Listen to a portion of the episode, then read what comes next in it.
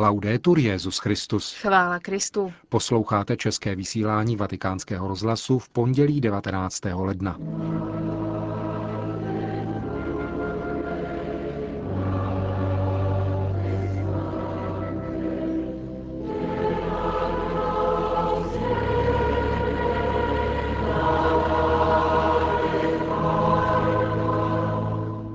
Benedikt XVI. promluvil v přímém televizním přenosu z Vatikánu k účastníkům světového setkání rodin v Mexiku.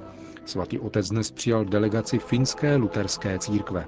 Na závěr se vrátíme k sobotnímu koncertu ze Sixtínské kaple, pořádaného k 85. narozeninám papežova bratra, monsignora Georga Ratzingera. Hezký poslech přejí Markéta Šindelářová a Milan Glázer.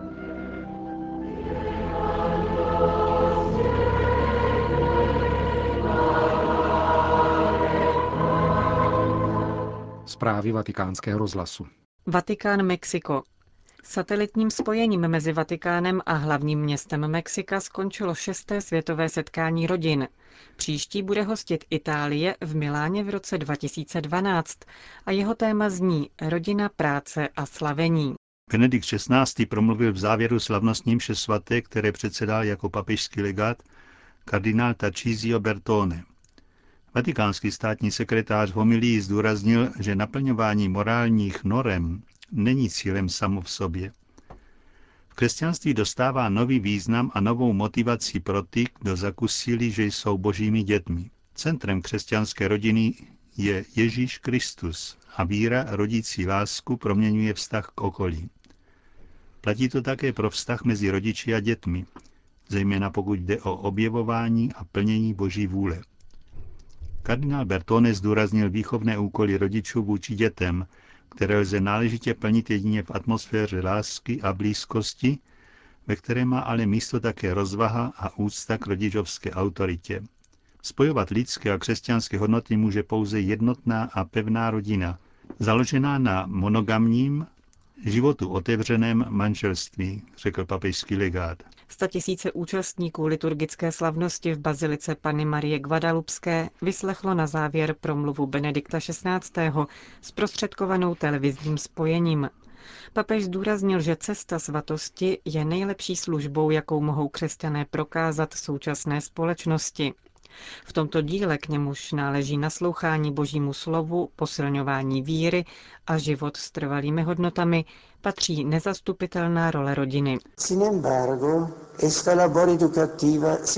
Tuto výchovnou práci komplikuje chybné pojetí svobody, ve kterém jsou zálibí a impulzy jednotlivce zdůrazňování do té míry, že se každý stává vězněm vlastního já. Pravá svoboda člověka má nicméně původ v tom, že byl stvořen k božímu obrazu a podobě. Proto má povinnost chovat se zodpovědně, volit pravé dobro, které se v lásce proměňuje v sebezdarování. Víc než teorie je potřeba blízkosti a lásky, jaká je typická pro rodinné společenství.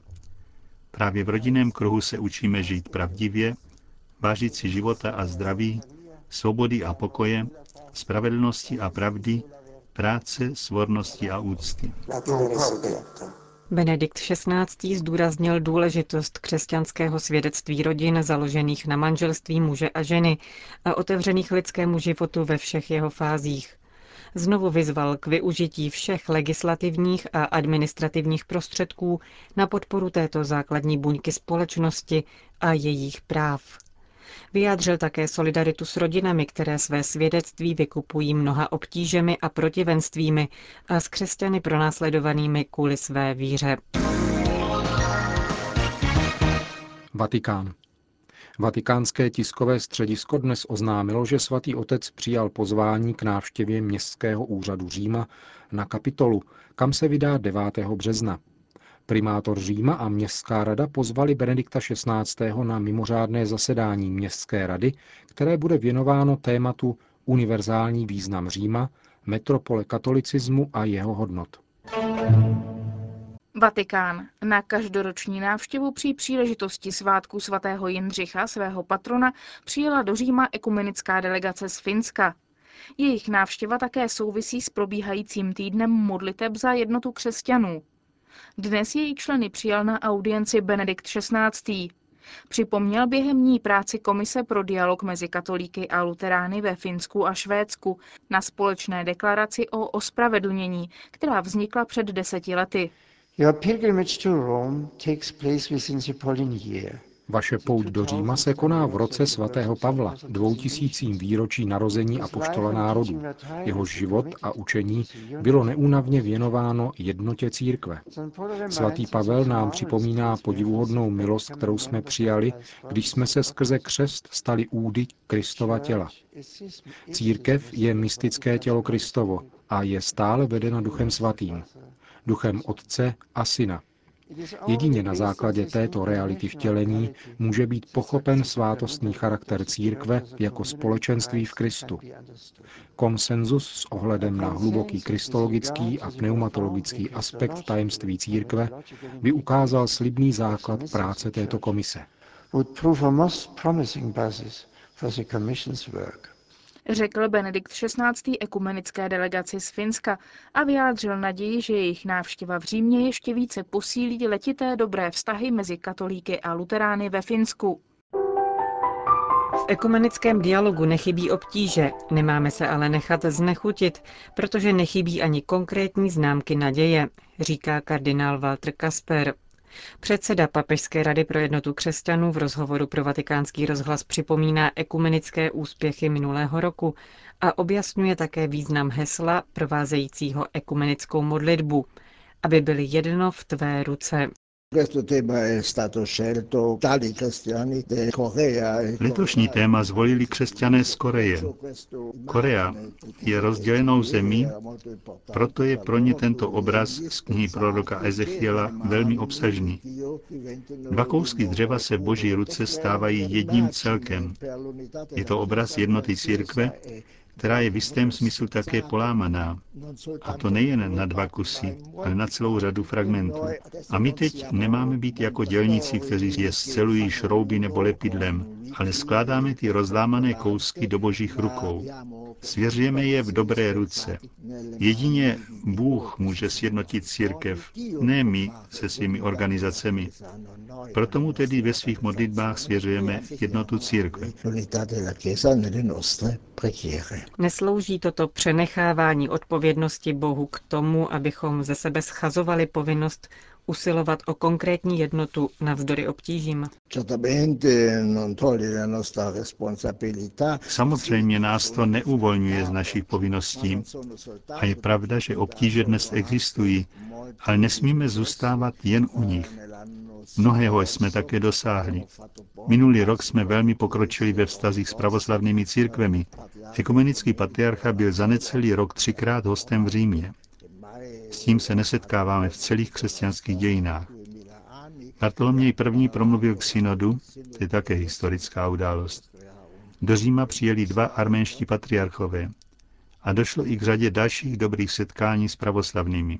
Významná byla také naše účast na pohřbu patriarcha Alexeje. V Moskvě nás přijali skutečně přátelsky a velmi otevřeně.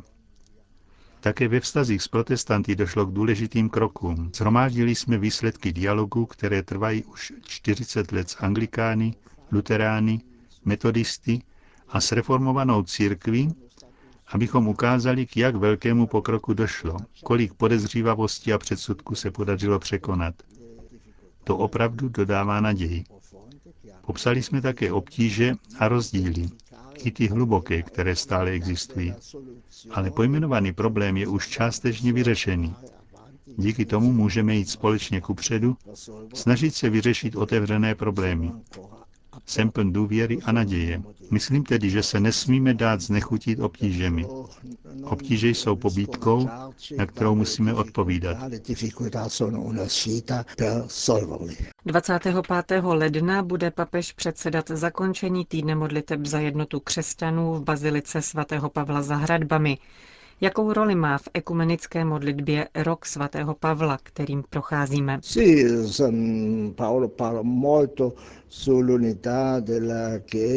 Svatý Pavel mnoho mluvil o jednotě církve. Mluvil o církvi jako o mystickém těle. Zdůrazňoval, že Duch Svatý a Kristus je pravým centrem této jednoty a jejím tvůrcem. Učení svatého Pavla je tedy pro ekumenismus velmi důležité. Jeho listy jsou také společným základem, především v kontaktech s protestantskými církvemi, které kladou na Pavlovo učení velký důraz. Proto máme v tomto roce ještě jeden zvláštní důvod navíc k modlitbě o jednotu a k práci na jejím uskutečnění. Říká kardinál Walter Kasper, předseda Papežské rady pro jednotu křesťanů.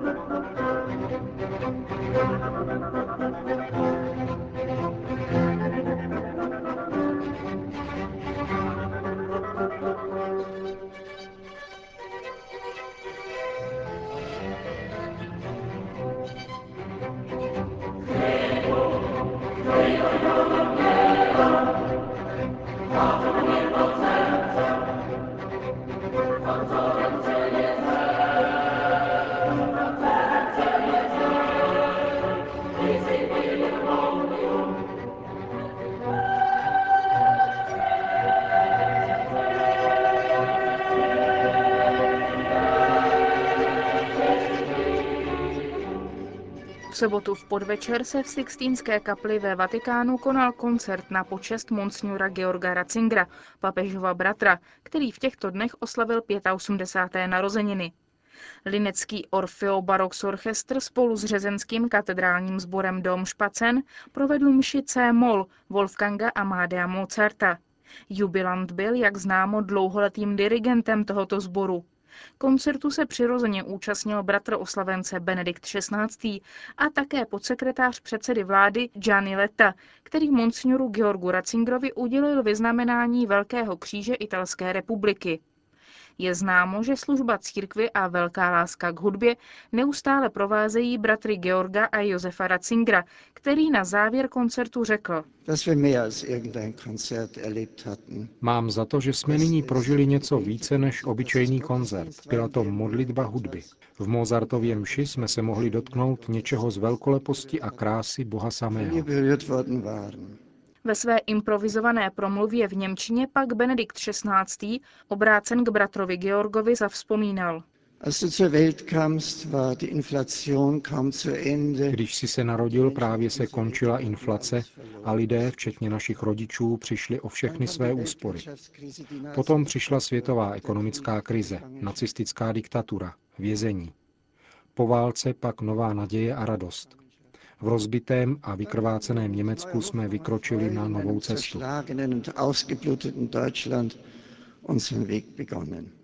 Papež pak poukázal na dvojí bratrovo povolání k hudbě a ke kněžství, jež se navzájem prolínala, na jeho kněžskou službu hudbě a přidávání radosti z boží existence světu a člověku prostřednictvím hudby a zpěvu.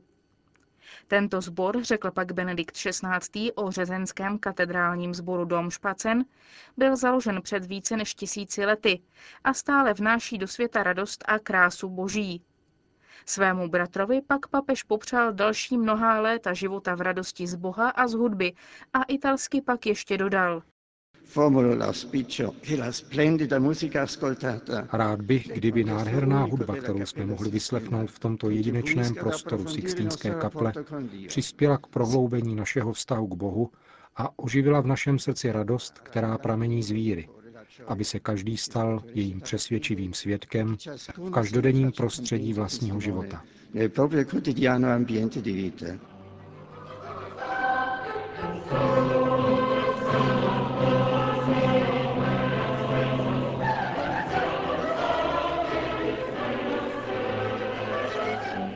Končíme české vysílání vatikánského rozhlasu. Chvála Kristu. Laudetur Jezus Christus.